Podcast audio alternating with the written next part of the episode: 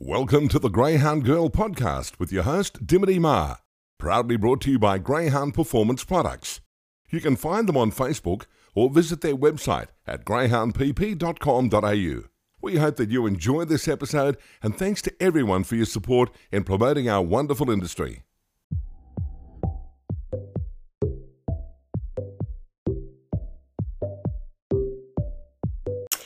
Yeah, like tell me, tell me to start off with, you know, what what exactly is your role? Because all I see pop up on social media channels is you just you just backing winners. So you obviously must be good at what you do.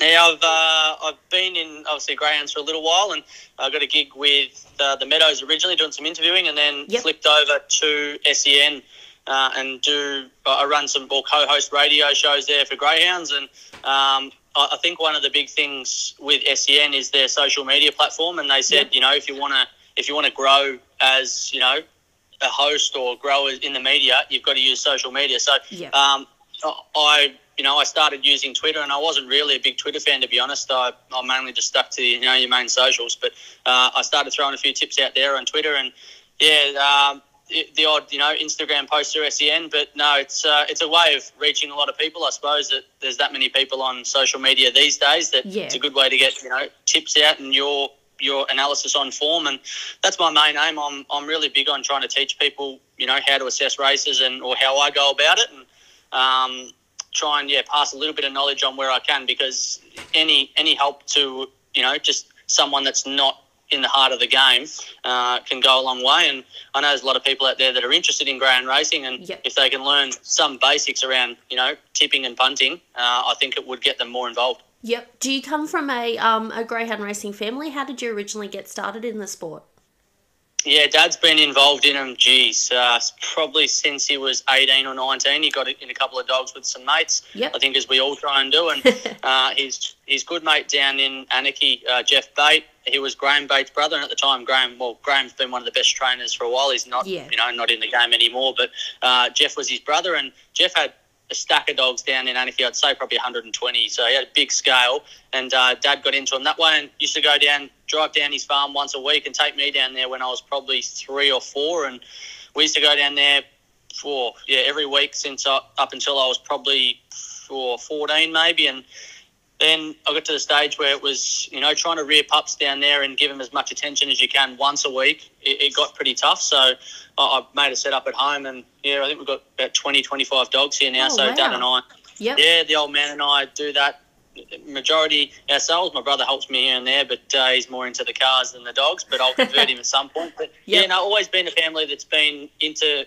into greyhound racing, and uh, the old man works at the uh, greyhound track, so Sandown and Healesville down here in Victoria. So uh, I think that you know that keeps the enthusiasm up, and you know you learn a lot as well. So I think it's just a really good industry, and I'm pretty lucky to be a part of it. Yep. And where did you sort of realise that you had a bit of a knack for um for tipping winners? No, I've, I've always like done a stack of form, and I've been someone that can, whether you give me a couple of minutes or half an hour, that can go through the form and say, well, this thing's gonna, you know, get the run of the race because this, you know, this dog's slow early or this dog's gonna run wide. And I think probably through Dad starting at Healesville and assessing the racing up there is it's a it's a head on footage, so you can Yep. assess which greyhounds want off the track, which are mad for the rail, etc., etc. And I think that probably opened my eyes a bit to race analysis sort of stuff. And I think that's there's there's so much to learn in greyhound form, and I always speak about horses and that and how hard they are to assess because there's that many factors. But greyhounds are so true to their form. But if you can assess the race right, you might not always get the result right, but you, you can read it somewhat to not perfection, but you know it can be close too. But Yep. at the same time, I, I try and tell a lot of people that you know sometimes you're not going to get it right, and other times you will. And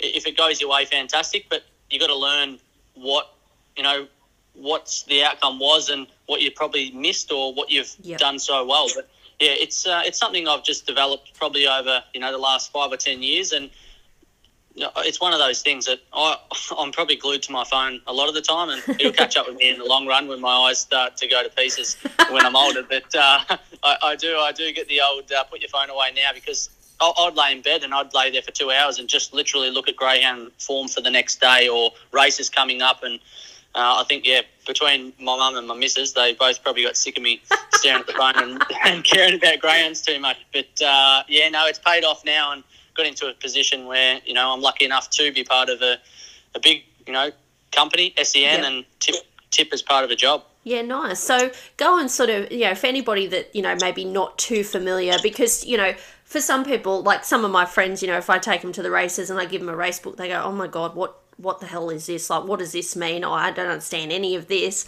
So, if somebody's picking up a race book or looking on the internet, because you know, there's so many, um, pe- you know, pieces of information and form guides out there now, which is great because you know you got all this information and data and replays, etc., at your disposal. What you know, where should people be starting if they're just sort of starting out and you know looking to you know grow their knowledge on how to back um, how to back greyhounds?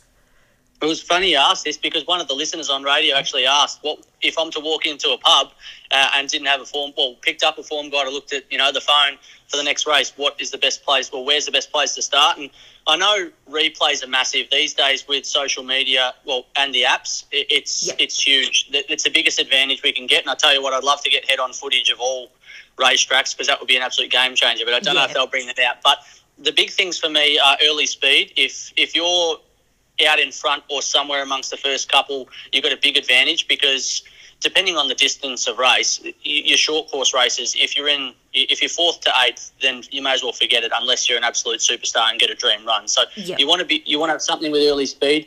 Um, I, I tend to look at dogs that have have dogs that are slow drawn either side of them because you know that you're not going to get crowded early. It's I, I'm I played footy for you know years years on end. And one thing that Dad always said was, you know, time and space. You know, you can execute your skills, and it's a bit like the dogs. If you if you get a nice clear run at them for twenty or thirty meters unimpeded, then you know you can really put the foot down and stamp your authority in the race. And I think that's probably the thing for me. Uh, stats from box draws. I think that's probably the other big thing. It, there's no point backing a dog off box one if he's you know had five starts for five wins off the pink and yeah. had five starts off the red for, for nothing. So uh, there's probably the other one. And then my thing is overall time. It doesn't have you don't have to be the best dog in the race, but those that combination of early speed, the dogs drawn around you, and obviously your, your record. If you can be within four four or five lengths of the best dog in the race, I think you got to put yourself right amongst it. And if you with you you are the best dog or second best dog in the race, and I think that just adds to it. Yep, and you know I, I've noticed too. Like I said to a couple of people, they go, "Oh, okay, so how do I watch them parade?" And I said, "Well, unless you're at the track, I said it's not really like horse racing where you sort of don't get the luxury of watching." You know, watching them in the mounting yard because I know when I bet on horses, like I've got no idea about form and stuff. I usually just pick them on how they look and if they're sweating and yeah, that sort of thing. But I said you can't really do that with dogs. So, like you said, those little things in a form guide just you know are so important if you are you know especially since there's so many people out there who you know try and make it as a as a professional punter um, you have to know all that sort of nitty gritty stuff and something i you know, have said to people, and I don't know whether you agree with me or not, but you know, whether they jump left, jump right, go straight, and then, like you said, coinciding with where they draw on the track can make a massive difference because their race may be over in the first five meters.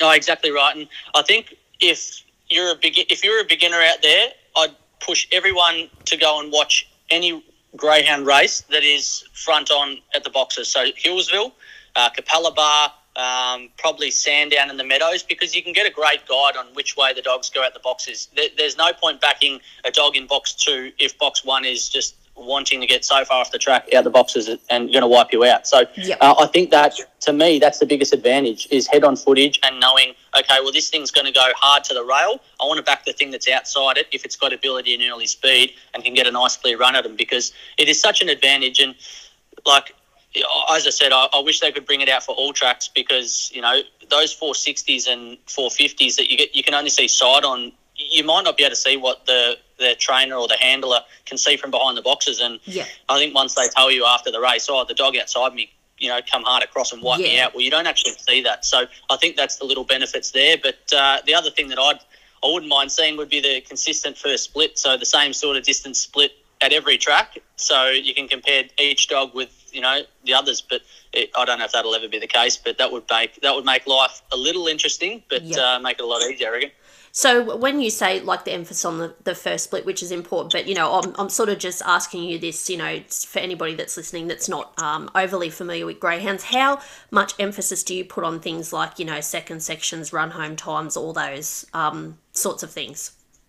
Uh, it all depends. Obviously, it, it all depends on the distance, and uh, just say I'm I'm talking about 500 meter dogs. It's obviously a short run into the first turn. So if I'm if I'm drawn wide and I'm not blistering early, you probably can forget it because your chances of crossing are, are, pretty tough. Whereas if you're drawn on the inside, and we know how much of an advantage drawn on the drawing on the inside on the city tracks, it doesn't matter which city track, but yep. any boxes one, two, three is such a big advantage. So yep. I think, as I said, if you're out in front, it makes life so much easier. You don't have to worry about trying to weave through or running into trouble or you know relying on luck. It takes the luck factor out of it, but yeah, the the first split and probably second split are the thing to me. Like, yep. you, got to think to yourself at times that if you're five in front and they pile up, well, you, are going to get away with it. But if if you're out in front and you get mowed down, well, so be it. That's that's the way it goes. You know, unfortunately, you're just being beaten by a better dog. But I, I know Jace Thompson was saying a while ago that you know he would take a dog that could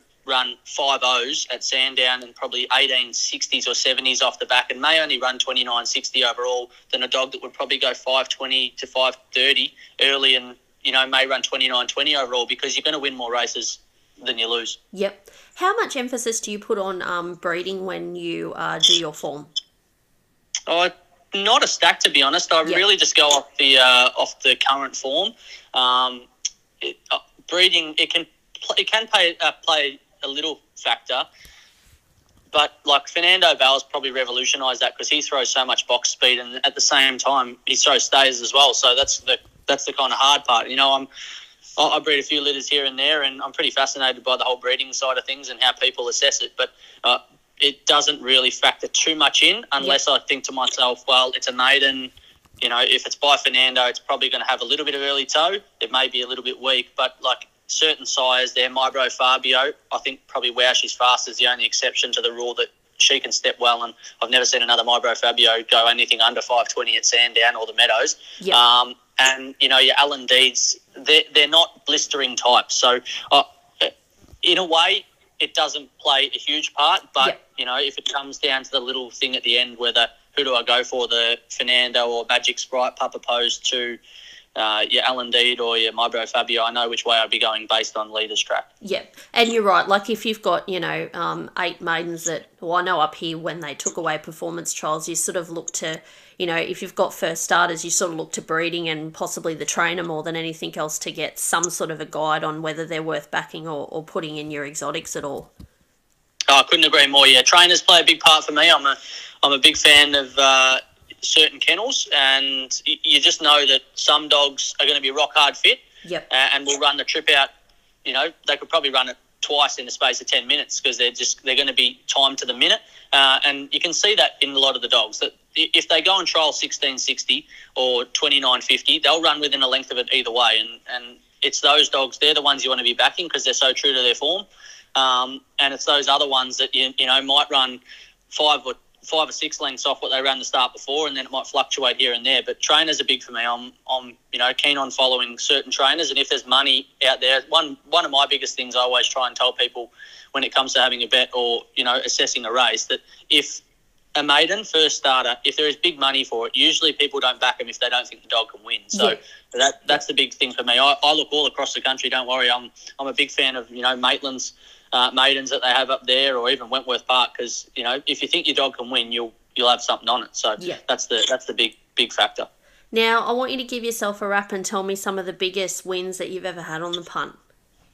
Oh, geez, I, I could probably tell you, uh, probably tell you a few of the, the scary losses, but uh, no, I, uh, I, I hit a, I hit a handy multi um, yesterday. Uh, was about I think I was paying about uh, forty to one, and I also hit another one. Jesus. Uh, I think I think I hit another one on radio. I tipped five winners. I tipped five uh, from five on the night uh, on my radio show. It's called Thrill the Chase on SEN Track, and yep. yeah, go five winners, and a few of the listeners actually multied all five together. They got eighty-five to one, and I think they oh had my tens, god, tens and twenties on them. So yeah, I've had some uh, had some biggies as well, and I've uh, I've had a couple of you know real sour beats as well. We're talking dollar forty bucks going for Monster Coin, but yeah, I, you, you could write you could write a, a million page book on the amount of times that something goes wrong and you get one the last leg of your multi fails. But um, yeah, no, I've uh, I've been pretty lucky. I you know I've been if I'm not if I'm not winning, I'm around the mark, and I'm not you know I'm not trying to pump my own tires up or Yeah. anything. But no, go for you it. know, I've, yeah, but uh,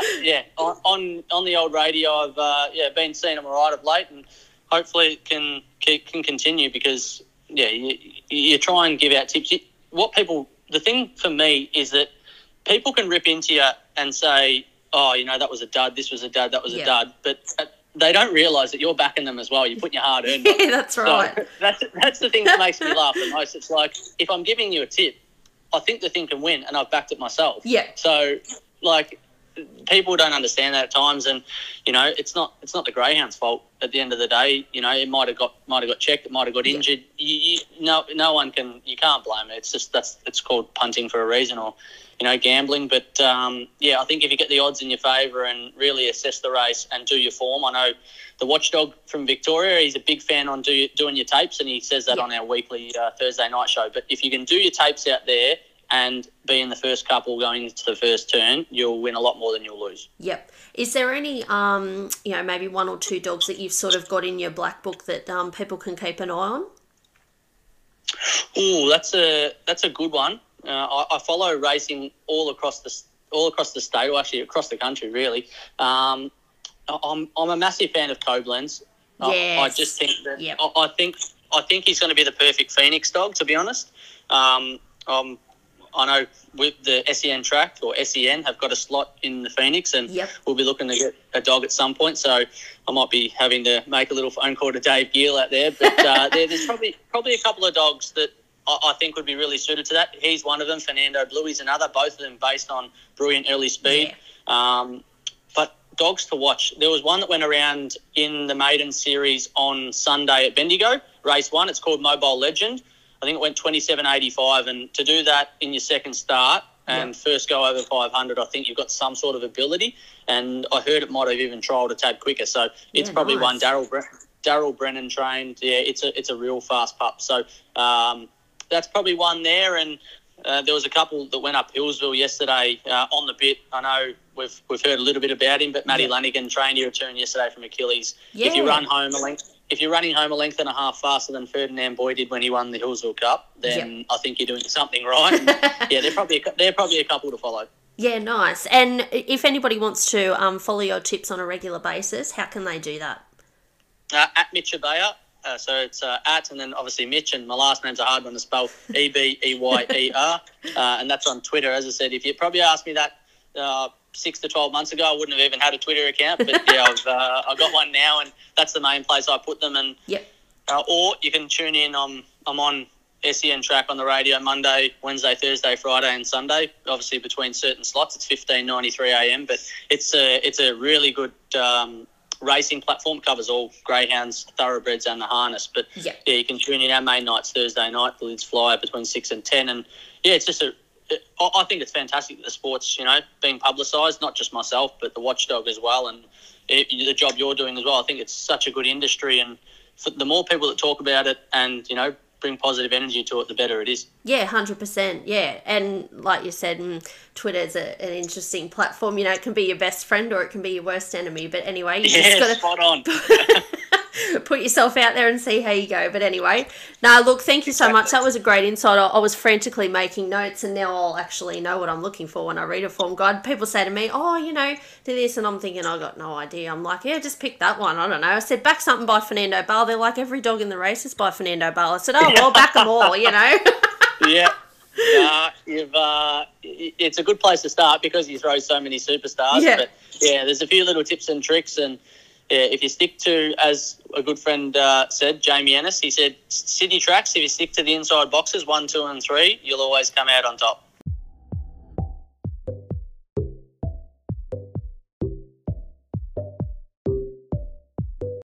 You've been listening to the Greyhound Girl podcasts with Dimity Ma, proudly brought to you by Greyhound Performance Products. You can find them on Facebook or their website, greyhoundpp.com.au.